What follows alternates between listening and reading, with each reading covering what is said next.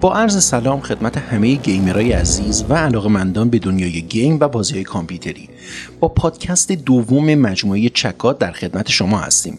فراموش نکنید که نام چکات Games رو در شبکه های مجازی follow کنید. در این قسمت قراره تاریخچه مختصری درباره بازی های کامپیوتری بگیم.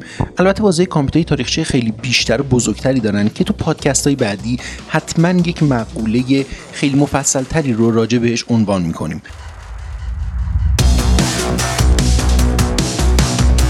بازی های کامپیوتری اولیه بسیار ساده بودند ولی پیشینه اونها به دهه چهل میلادی می‌رسه. هنگامی که فیزیکدان معروف توماس گولدسمیت با الهام از صفحه رادار یک کشتی تونست بازی کامپیوتری خیلی ساده ای رو طراحی کنه. این بازی ساده از یک فلش رادار تشکیل شده بود که روی یک صفحه محدب میچرخید و موشک های داخل صفحه رو رهگیری می‌کرد. حتما تو ذهنتون الان تصور کردید که چه جور بازی باید باشه. پس از اون بازی های کامپیوتری اولیه مثل نیمرود دوز یا همون تیک توک تو تنیس دو نفره که همون بازی معروف تنیس فور تو که در واقع یکی از بازی های اولیه برنامه ریزی شده بودش و جنگ فضایی و پونگ و غیره پا به عرصه وجود گذاشتن. هر کدوم از این بازی ها به شکل متفاوتی اجرا می شدن مثلا نیمرود یه شاخه از نور رو داشت که با اون بازی رو به نمایش میذاشتش. OXO از یک نمایشگر گرافیکی استفاده می‌کرد.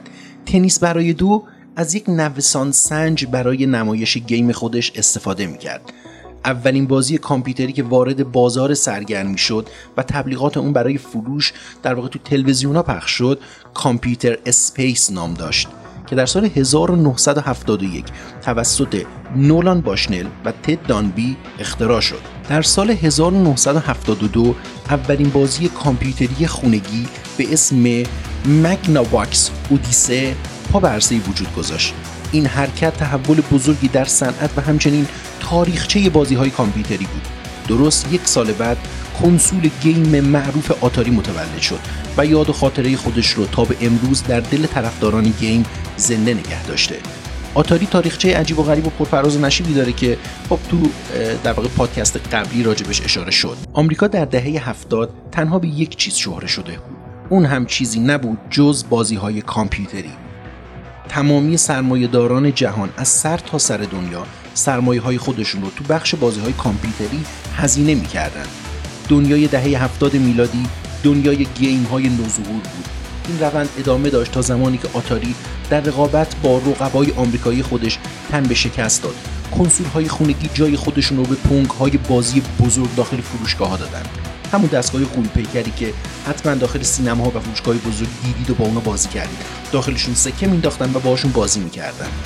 مردم دیگه تو خونه های خودشون بازی نمی‌کردن و برای بازی به سراغ این دستگاه ها می‌رفتن. آتاری با یک محصول جدید بار دیگه احیا شد و کنترل بازار بازی های کامپیوتری رو در اختیار خودش گرفت. در اوایل دهه 80 میلادی بازار بازی کامپیوتری دچار بحران شد و گیم آروم آروم در جامعه آمریکا به خواب رفت.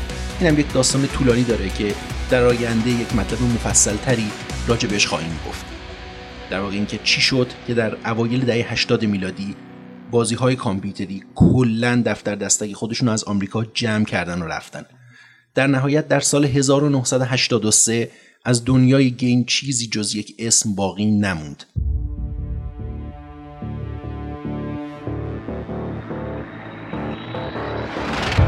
کسی دیگه به فکر تولید بازی کامپیوتری نبود و همه فکر می‌کردن که دیگه دورش تموم شده.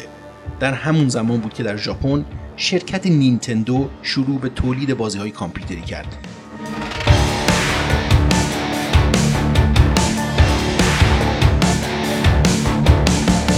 در این زمان بود که قدرت تولید بازی های کامپیوتری از آمریکا مسیر خودش رو کچ کرد و سر از ژاپن در آورد شرکت نینتندو بار دیگه دنیای گیم رو زنده کرد